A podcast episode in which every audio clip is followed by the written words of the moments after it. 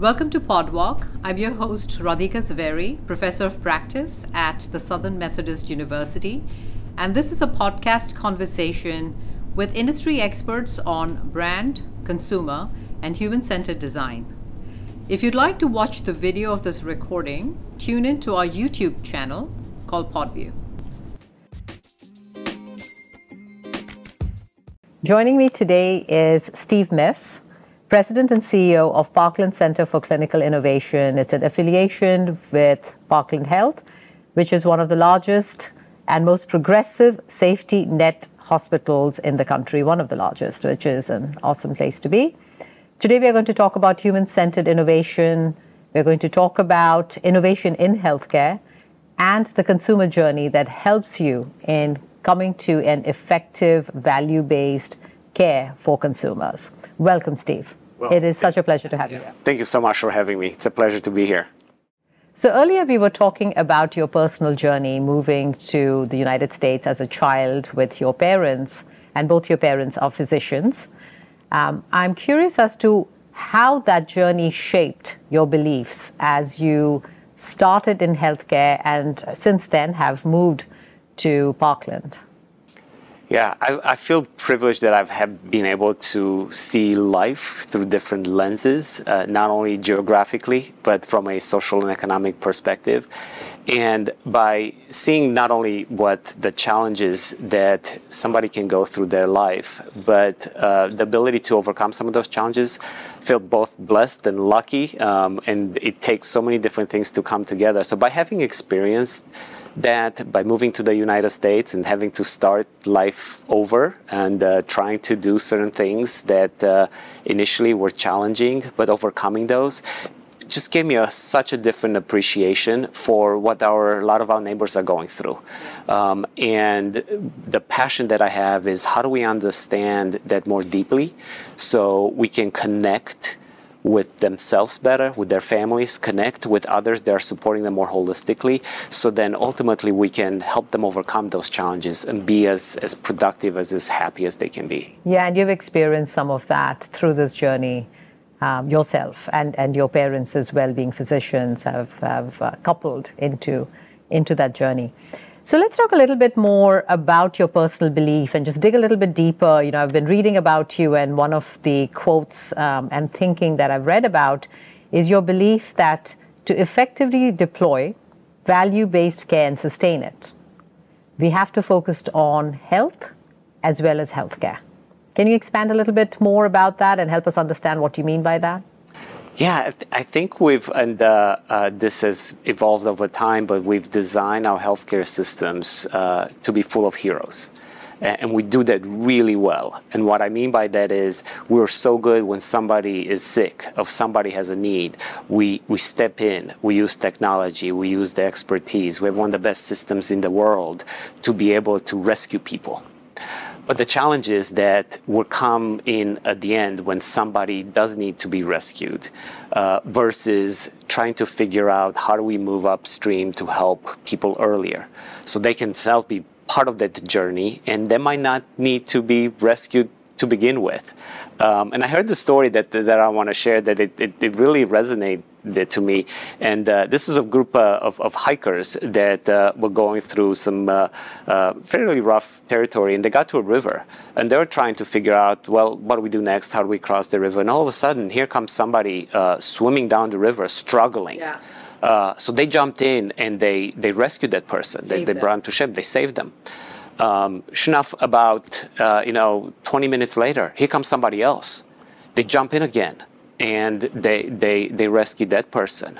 Um, and they said, "Well, what's going on? Why, why, are why are people keep coming down?" So they they walk uh, uh, a couple miles uh, upstream the the river, uh, and they see that there was a little bit of a shallower spot. The river was still the current was still strong, but people were trying to cross the river because that was the only way to get across. That was a problem. And a few yeah. were just not strong enough, or the circumstances would created where they would just be swept downstream. So um, they went back uh, and they came. Uh, they got some, you know, friends funding, and they came back and they built a bridge, um, and to, for people to safely cross that river and not need to be rescued downstream. Downstream. I think what we're doing in healthcare is very similar. So how do we build that bridge upstream? How do we understand why do people or when they need to cross that uh, that, that river? How do we bring the resources there so there's less need to be able to rescue, but there's that opportunity to actually keep people safe, healthy, to begin with. And I I think to that point, you know, we are starting to hear a lot about holistic aspect of healthcare.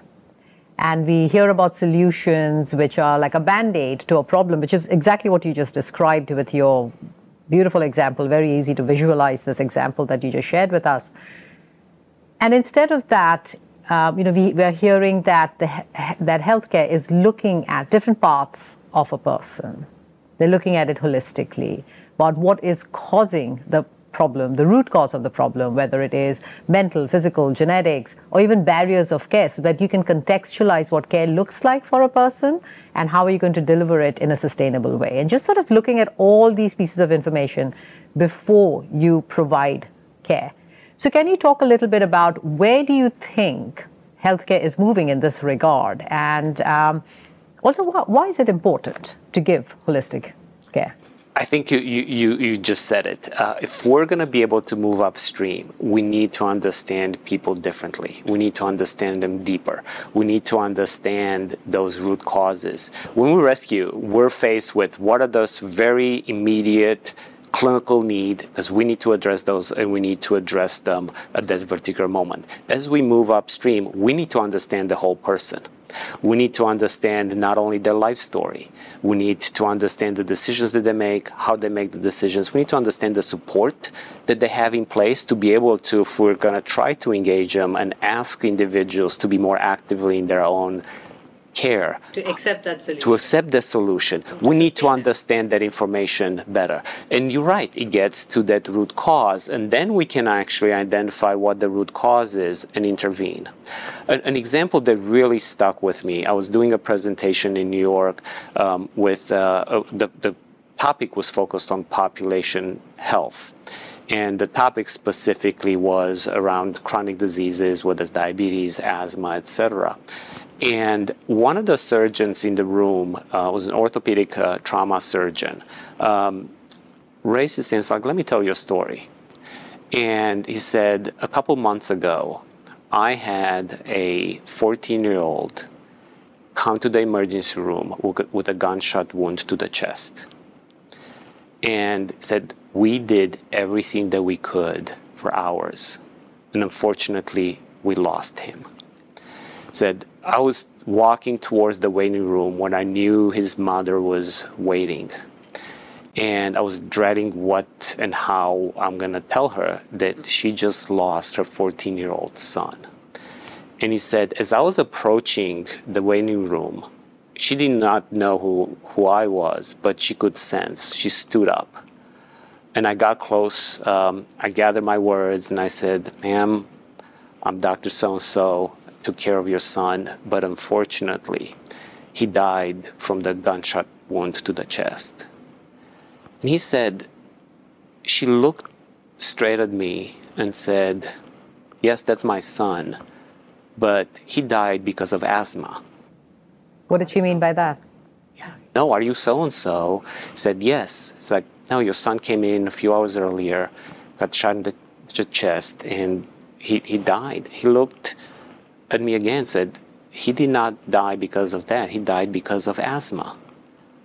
And he said, how? She said, about a year ago, I lost my job. My son had asthma. He was very active at school playing football, but I couldn't really take care of him anymore. I couldn't really afford all the medication, couldn't take him to the, to the doctor regularly. So his asthma got worse to a point where he was not allowed or not able to participate in the football program anymore. So after school, he was alone. I had to go to jobs and to try to keep uh, food on the table. Said he, over time, got involved with the wrong crowd. And that got worse and worse. And here we are today. Said not die because of the gunshot wound to the chest. he died because of asthma. Yeah. It's direct right. So when we talk about understanding the root cause, and the, I know this is an extreme story, but that's what it is. It's how do we actually, you know, whether help that single mom yeah. retain a job or have other a transition? How do we help a son, even if she does go through that transition, be able to have access to those medications, yes. to be able to know even how do I manage that, that chronic condition so those downstream things do not happen. And for that, you have to understand all the different facets of a person. That's what is right. going on in their life, everything from physical, mental, the genetics that they may have, asthma, for, for, for instance, um, and just the role the society plays in providing the care. So it's not just healthcare, but it's also society that provides that care. What are the challenges that you see as you as you deliver this healthcare in, in a holistic way? Several, unfortunately, but I think they're not insurmountable. Um, one is to be able to have access to the, the data. Um, we're really good at understanding and having access to clinical data, even though it's still somewhat fragmented. I think as a society, we're really good at being able to make decisions off of that. But to, to really have a stable stool, let's say, I think you need three more legs. And this is where, from a data perspective, it gets more challenging. We need to understand a person's life and the the asthma story sort of touched a little bit on that. But you know, what are some of those key challenges that people have as they're going through life? Whether you know, do they have access to vehicles? Is it is the neighborhood walkable? Does do the resources compete? for to be able for the healthcare where they have to put food on the table or a roof over their head. So those life challenges. Because they're thinking of other priorities. They're not just thinking about uh, their health, uh, and especially if it's not an immediate factor of health that is of concern. So there's so many different factors that you have to, variables that That's you have exactly to. Right. That's exactly right. If I have the choice between putting food on the table tonight for my kids versus taking my medication, I'm going to put food on the table and I'm going to worry about my health later. Tomorrow. Yeah. Absolutely. So there's this competing life resources that, if not addressed, they're not going to enable that individual to actually be able to take care of their health. That's number two. Number three is the, the, the mental behavioral status. Um, we have post-pandemic, I think, a tsunami of challenges that been just even more amplified by what we've experienced during COVID. But that ability to concurrently deal with both physical and mental health. Mm-hmm it's a key component. We are not fully understanding or have enough resources to address that. And the fourth is we're not good at healthcare to understand how people make choices, how people make decisions. Um, so that's the other thing. One key piece is even the capacity or ability to self care. But then, you know, in consumer products, we've studied, we know really well how people make purchasing decisions. in healthcare, absolutely we absolutely do yeah. not. And that, I think, is that fourth leg of the stool that if we make progress So we better understand what is the data, yeah. how to collect it, how do we merge all this information to be able to do that personalization at scale, then we can actually start to figure out how do we can connect the yeah. different entities across the community to be able to use that in a way that helps an individual. Yeah, and I think what you're saying is absolutely true, and uh, you know that's something that I've been thinking about from a marketing standpoint as well. That there are many industries where we know consumer purchase journey especially CPG, for instance. We know what drives purchase, we know preferences. We know if someone likes chocolate ice cream versus vanilla ice cream. We know the propensity of someone buying a product, and we have collected all this data over time, which helps us understand if someone is planning on buying or willing to buy a product or if they're not. And I'm curious as to how this knowledge based data that you all have collected in healthcare, how is that being used in healthcare to predict outcomes? Um, because clearly you you have been collecting this data over time as well. How how do you all understand patient journey, kind of similarly to how we would understand consumer journey in uh, the world of CPG, let's say, which is familiar to, to most of us? How do you guys go about understanding patient journey? So to answer that, I'll go a little bit upstream myself, and I'll say when uh, when I grew up, you mentioned uh, both my parents are physicians. I remember specifically actually going on home visits with them. So my dad would do house calls, and it was just fun as a kid to go along and all that. But one thing that I constantly remember is how connected and how well he knew those families because he was not just treating the the mom or the dad, he was treating the the kids, treating the grandparents. He had a knowledge of the context like of what was important. Right, because he knew it's like, well, there's a wedding coming up, and you know, grandpa needs hip surgery, but it's gonna wait.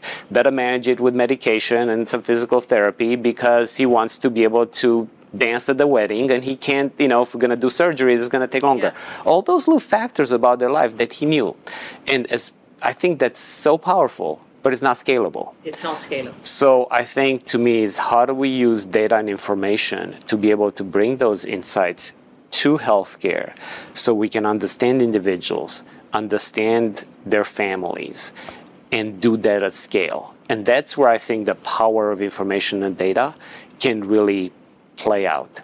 Specifically, how we've tried to use it in healthcare to date is um, we created this, this concept of know thy patient is sort of how do we actually know and can we experiment and try to bring all these different components together. So we created um, and aggregated uh, community data and information at the most granular level possible, and that sort of ended up being the block group level to be able to understand across a whole geography what are those life factors that are challenging or not mm-hmm. for, for different individuals. Be able to take that every single patient and daily geomap their address and reverse geomap and now attribute the characteristics of their block to mm-hmm. each of their personal health record. So now we have their health record mm-hmm. and their history. Now we have much better understanding and knowledge what their environment uh, is dealing with, what they're actually uh, having to deal in their day life, and creates a much more robust set of information. So you're starting to use this. Yes. You're so starting to actually use. So it's like taking that concierge service that we had growing up. We had the same thing in India where we had that sort of concierge service with a doctor knowing the 360 view of your situation and then prescribing treatment above medication, That's which right. would include lifestyle changes. That's right right? Because oftentimes you hear this from um, from people that people fear. There are many that fear that the human touch is likely to be lost as we go down the path of personalized content and especially personalized care in, in healthcare um, using data. And it's not quite the same as you would think of in other industries where you're using personalized information to generate content for or I don't know if someone is buying a product at retail or grocery store and you're using personalized content. It's not quite the same as, as right. personalization in, in healthcare, but it's important because on the flip side of the coin, we are still trying to provide that personalized care, to your point, to every individual, for which you need to know all these different factors, this 360 degree view. So, how would you say you all are balancing the human touch with the data that you've been collecting and, and, and still having this personalization in your in your care? I think that the data and the information can further drive personalization. And actually, the way we're looking at it is can enable that frontline care provider, whether it's a physician or nurse, to spend more meaningful time with the individual and the patient by knowing that that information versus focusing more on the screen of a computer where they need to enter the, the information.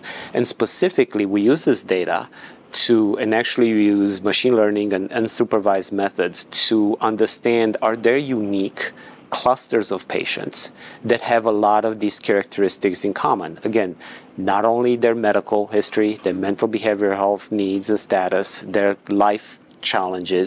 And what's really interesting when we looked across the, the Dallas County population, uh, there are eight unique clusters that actually emerged statistically of people that are very similar, Yeah. which is which is very encouraging because with eight you can do something. If it was a hundred, it would have been a lot more difficult It's challenging. challenging and a, a very specific then is like the question is okay so how, how do you use this um, one of the clusters one of the subgroups were folks that had a fairly significant medical complexity meaning they were diabetic they also had hypertension and some had early stages of chronic kidney disease because those chronic conditions were being managed.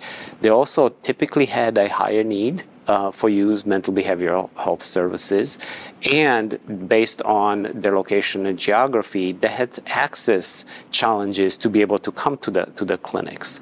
So one specific thing that the health system was actually able to to do with that information, they said, well, why don't we actually create clinics called the integrated practice units Okay. where we bring providers together into one location that when we actually have a chance to interact with one of these, these, these patients we can address their diabetes we can address their hypertension we can either physically there or with telehealth bring in mental behavioral health consultations to make those available and start to do screening for early chronic kidney disease or, or other components and have social workers that can actually understand and refer them to support services if and when they have challenges whether it's access to transportation or daycare for their kids or So that's that holistic that's the holistic aspect uh, that we talked about earlier, that 360 degree view, um, and also personal, personalized. That's right. So you can redesign the health system to make it easier for people to do the right, the right thing.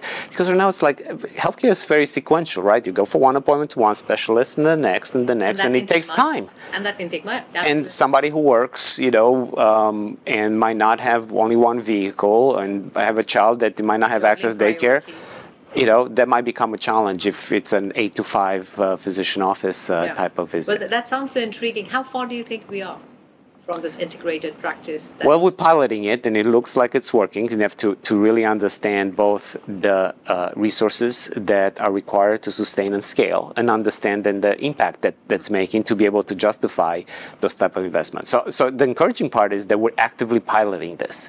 Think we're using data in meaningful ways Yeah. to be able to apply it, because data can only be as, only as good as being useful. I always always say that. If you know, otherwise it's just fun math, and then it's interesting. It's but if you don't use it, figures. that, Yes, that's that- exactly that- that you can't that's exactly right. So, so we're making progress. Um, have you know? Um, have we gotten everywhere? No. I think the the elusive part it's still that behavioral.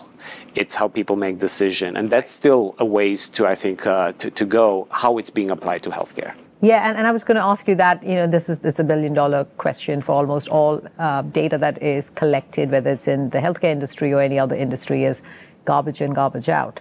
And so, how do you avoid that garbage in in order to ensure that you're getting good data that is usable, that is uh, scalable, um, and um, using that to generate even more more data? Which leads me to my next question. You know, you talked about machine learning. Are you using generative AI? Uh, we- we're starting to experiment with it. So the, the uh, yes, but in a very controlled way. And I'll, I'll, I'll, I'll explain uh, why. And to your first point, and part of the uh, regenerative uh, AI and the large language model, it is the core of it is what is the, the data that's you leveraging for that, garbage in, garbage out. Um, we just completed a hackathon uh, with a team, uh, about 18 data scientists, um, focusing on workforce violence. Uh, it's, it's a huge problem where frontline staff are being assaulted during their, their shift by patients, and it's, it's just, you know, it's a whole other topic, but it is demoralizing. It's having people actually leave healthcare in even uh, larger numbers. So we thought there's like there, there's a way to hopefully predict uh, what the propensity or the, the situation is, what that could escalate to occur. Um, and because this data required for so many different sources, uh, our team spent six months actually curating the data, analyzing the data, really understanding the validity of the data, stitching the data together. The hackathon was two days. So building the model took two days, but ensuring that you have the right data, that that data is accurate, the data is valid, that took six months. That's right. So I would say the same thing with regenerative AI and large language models. Um, it's you know a couple fold. How do you ensure that the information that you're using is reliable? Because if you're going to make life and death decisions on it, it needs to be that way. Especially so that's right. So that's one. And then the other one is still there's a big question about privacy and access and PHI type information. When you expose your health system private data, where is that going to go to? So there are challenges, you know, to be addressed as as relates to that. So I think it has tremendous potential. I think it's here to stay. It's only going to evolve. It's so exciting to hear all the stuff that you're talking about Yeah. because as users of healthcare, this, this is the world we would want to live in, to have that integrated healthcare approach uh, where we're not struggling to make appointments over months and really understanding the root cause rather than having that band-aid over a problem and then it resurfacing again and again. Your the example that you shared earlier about uh, the, the, the, the downstream people that were being saved rather than building a bridge. Um, so that's a very exciting place to be, and uh, you know, I'd love to hear a little bit more about you know how do you how do you measure impact as you're going through all of this, as you're going through the collection of data for that for effective value-based service that you're providing. Yeah, and something I'm really passionate about because without impact, without an ROI, it, it's hard to really make the case. Like, where do you expand? Do you do more? Do you... so? I think it's a it's a key component. Also big proponent and advocate that you need to figure out what you're going to measure at the front end, not at the back end. So you need to design it the, the, the right way. Should we just uh, ask to co-chair a committee for the the Nor the the Texas non-medical drivers of health, focusing on impact measurement. So sort of that's something that being very involved in. Um, but it, it comes back to, to what we talked about about having the, the, the right data and applying that in, in, in meaningful ways. And I think we oftentimes use the challenges in order to just either say, well, you know, it's too hard to do, or we're limited in why we're doing it. And I always believe that you approach every problem with we can do it if versus we cannot do it because. And oftentimes there's a journey where you start with more process related uh, elements, and you count. For example, um, if you're trying to uh, help individuals with their food needs, because that's an impediment to their ability to care for themselves, to afford medication, etc. First thing you might be measuring how you actually how many individuals can you screen, then how many you navigate, how many for how often do you need to touch base with them.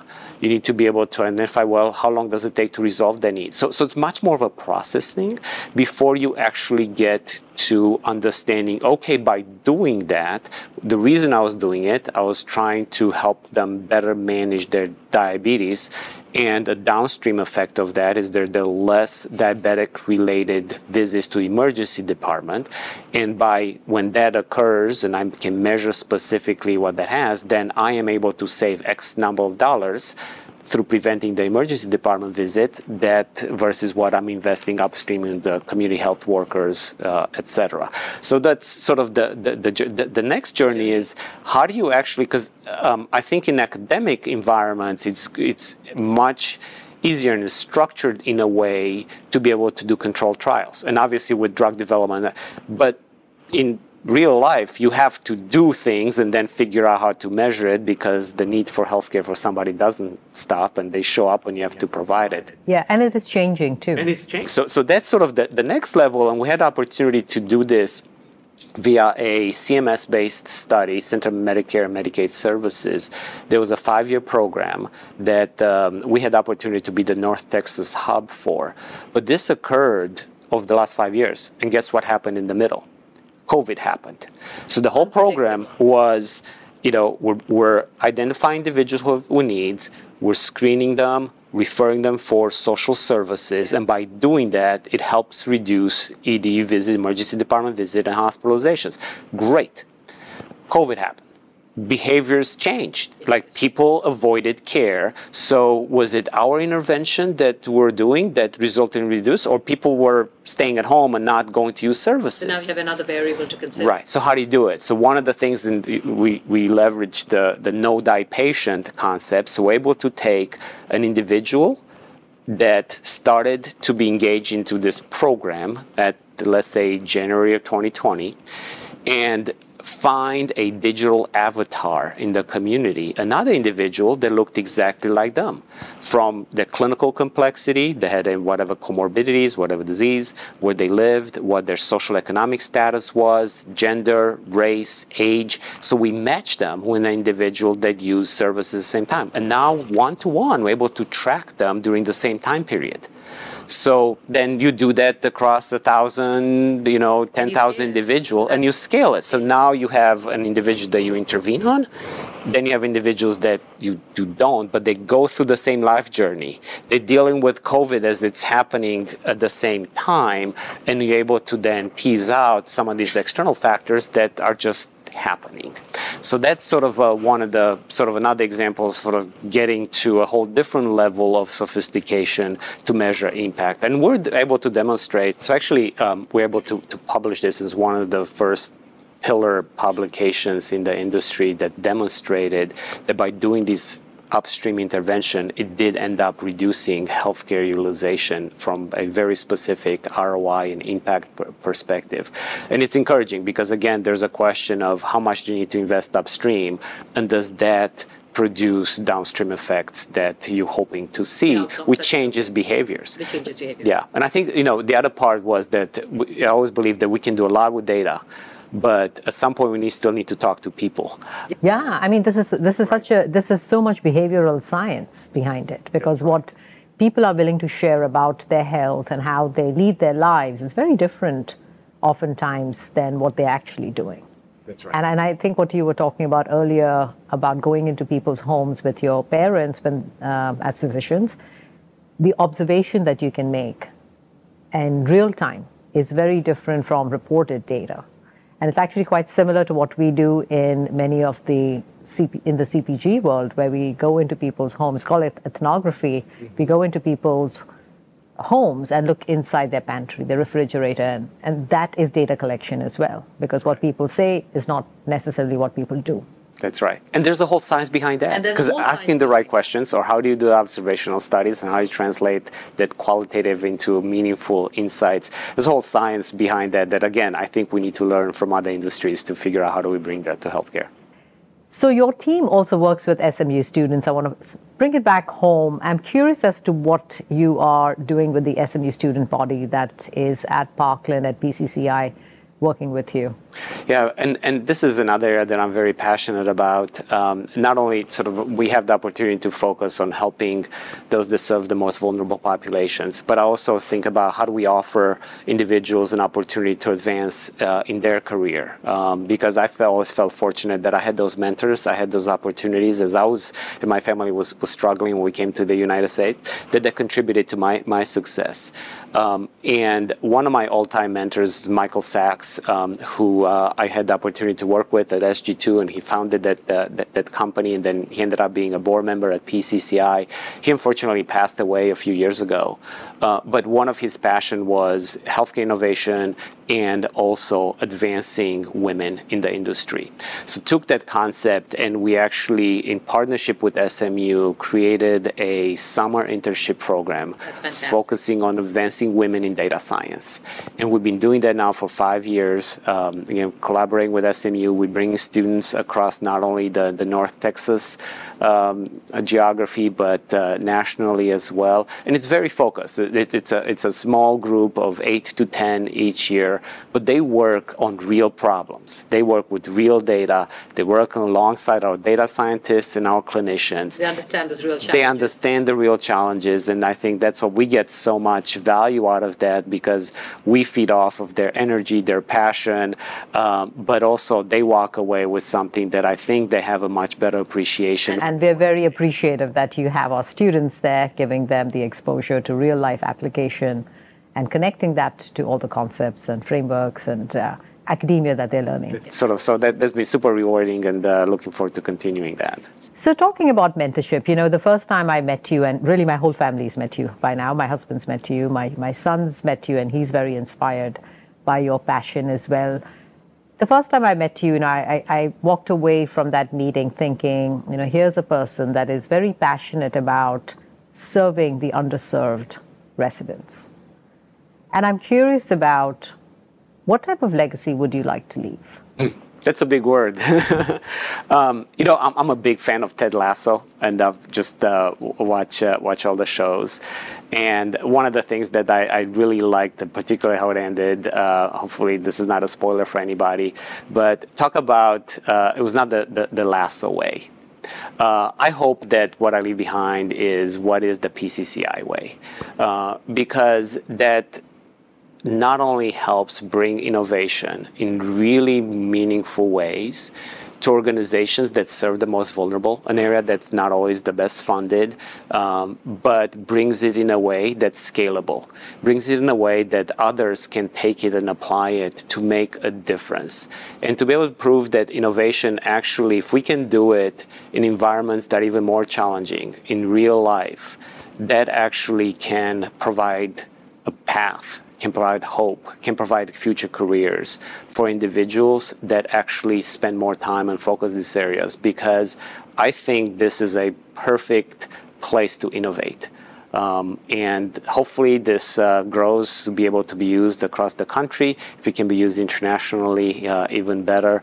But uh, we're starting small, and hopefully we'll define what that PCCI way is. And to me, that would be fantastic. Leaving the world better than you found it. And that's just a wonderful way of um, leaving us with a, a, lot of great insights and thoughts. And I'd love to take the opportunity to summarize it. And please feel free to jump in if I've missed anything. But what I've heard you say, I've heard you say a lot of different tenets that I think are going to be very helpful as we think about healthcare and the, the advancement of healthcare as you're describing it. Uh, but what you've left us with are couple things that that that um, really rise um, above. The first is your personal belief that to effectively deploy value-based care and sustain it, we have to focus on health in addition to healthcare, and that is very promising way of thinking about healthcare.